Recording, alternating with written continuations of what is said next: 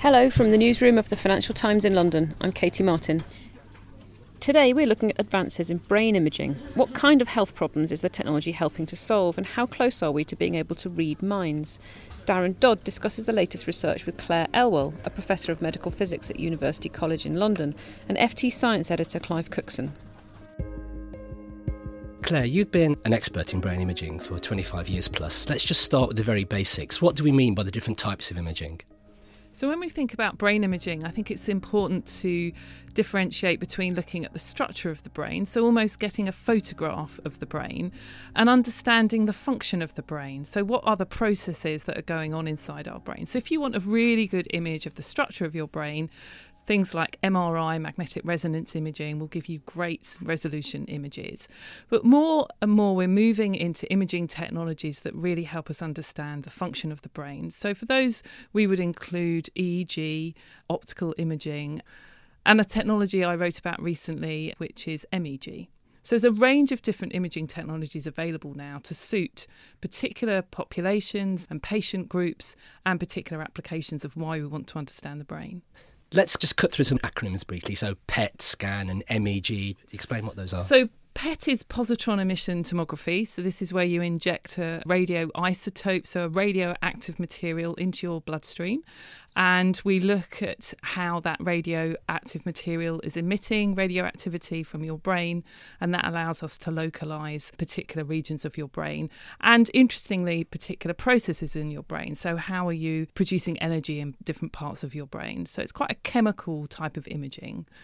EEG is electroencephalography. What that means is that we're measuring the electrical signals coming from your brain. So when your nerve cells fire, produces a small electrical signal, and we can pick that up with probes that we put on the outside of your scalp.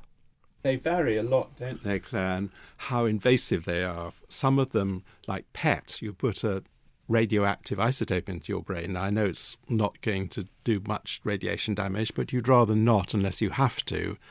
And there are various X ray based techniques like CAT, where again they try to minimize the dose, but those are not without risk. Whereas the others you've been talking about, EEG and MRI, magnetic resonance imaging, can do no conceivable harm. Is that, a uh, fair distinction? I think that's a really good distinction, particularly when we're thinking about the use of radioactive materials, which we really want to minimise. And means that there are whole population groups that you can't image. So there's no way that we want to put radioactive material into young babies. But there are now other brain imaging technologies that give us access to looking at baby brains in a whole new way. And that's part of the technology that I've been developing that's changing the way I like to think of it is we're changing how, when, and where we can image the brain. You've been writing for us about some of these new developments. Tell us about what's going on at the moment in the worlds of science. So I think that the big push forward now is harnessing technology. So there's a lot of technology that's being developed for telecommunications industry, for example, that we can use in brain imaging. So my work has been in developing optical brain imaging. And this is a very safe and a very simple way of literally shining light on the brain. We shine very low power light into the brain and we look at oxygen distribution within the brain. And we can use this technology literally from the day that a baby is born to start understanding that baby's brain function and structure. And this has only been made possible because the types of optical sources that are now available and the types of optical detectors. So, the type of optical detectors we use are not dissimilar to those that are in your camera phone. So it's harnessing technology that's not necessarily built for imaging purposes, but that can really enable a whole new level of brain imaging. How do you get the light through the skull, to put a very simple question? So that's a good question, Clive. If I'm looking at you now, I can tell that you look relatively healthy. Thank now, you. one of the reasons I can tell that is because you're a nice pink colour, particularly around your lips. It's a nice, healthy colour.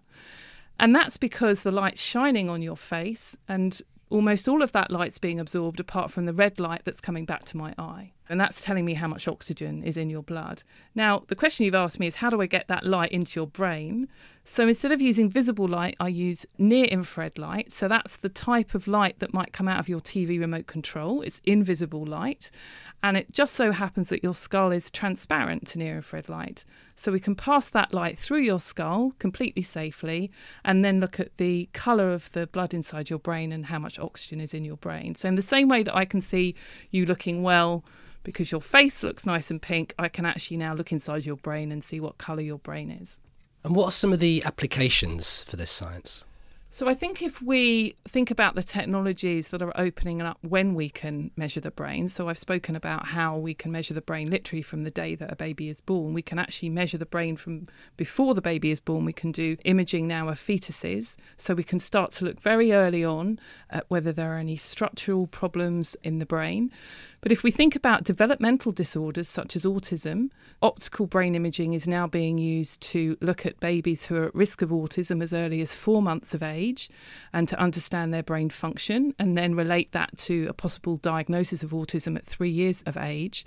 But also at the other end of the lifespan, we all know that dementia is an increasing problem, and so we need to understand the brain in terms of its deterioration, not just in terms of its maturation.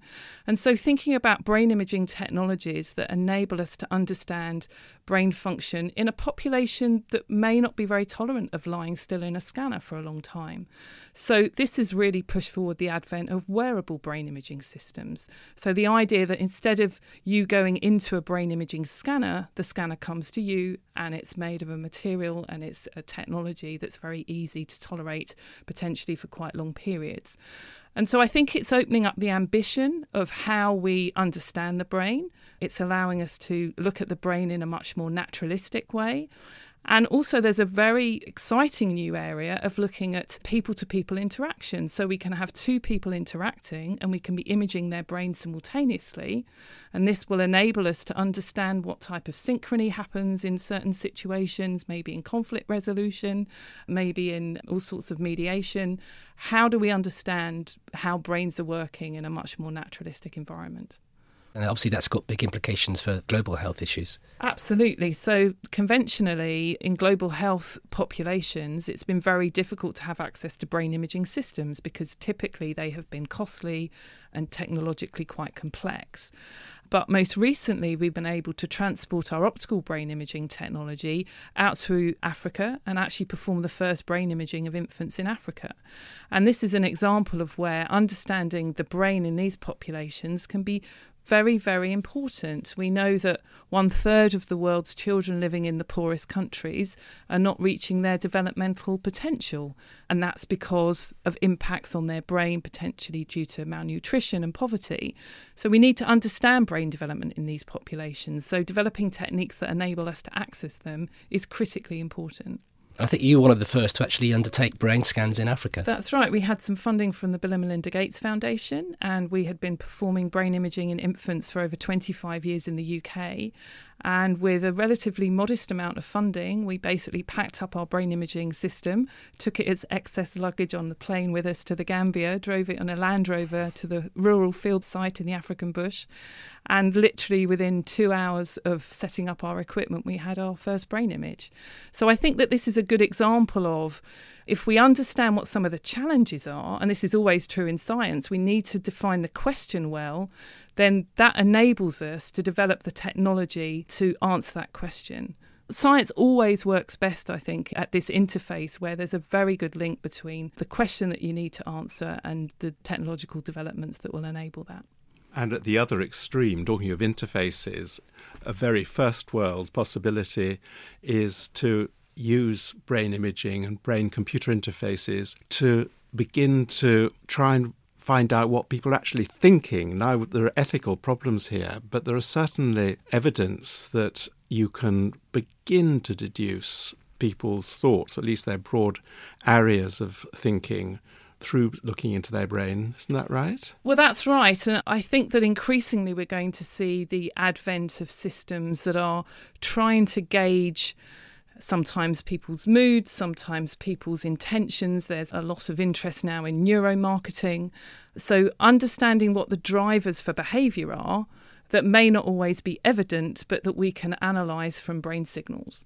And brain computer interface, I think, is a very rapidly developing area. So, this is where we use brain imaging and we extract the signals that we get from the brain, potentially to drive external devices. If we have a robotic arm, we could potentially extract the signals from the part of the brain that's used to moving our arm and use those signals to move the robotic arm. So I think there's challenges in terms of how we actually analyse that data. But I think as we go to more wearable brain imaging systems, the breadth of applications is really going to expand. Clearly, the beneficial aspects like prosthetics, but should we be worried about the neuromarketing, as you say? It's very minority report. Ten, Yes, I think most people would not be particularly happy at the thought that their minds could be read. so I think that there are ethical concerns. And as scientists, we have to be very clear of the purpose of any research that we're doing. And we also have to be very clear how the data is going to be used. And so we're very familiar now with personal data when we can think of what our personal data is. But when we think about what our innermost thoughts are, that's probably the most personal data that we have.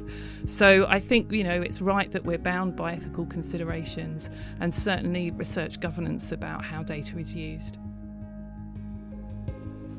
That was Darren Dodd talking to Clare Elwell and Clive Cookson. We'll be back with more news later this week, but in the meantime, if you're not already a subscriber and would like to discover more FT content, take a look at our latest subscription offers at ft.com/offer.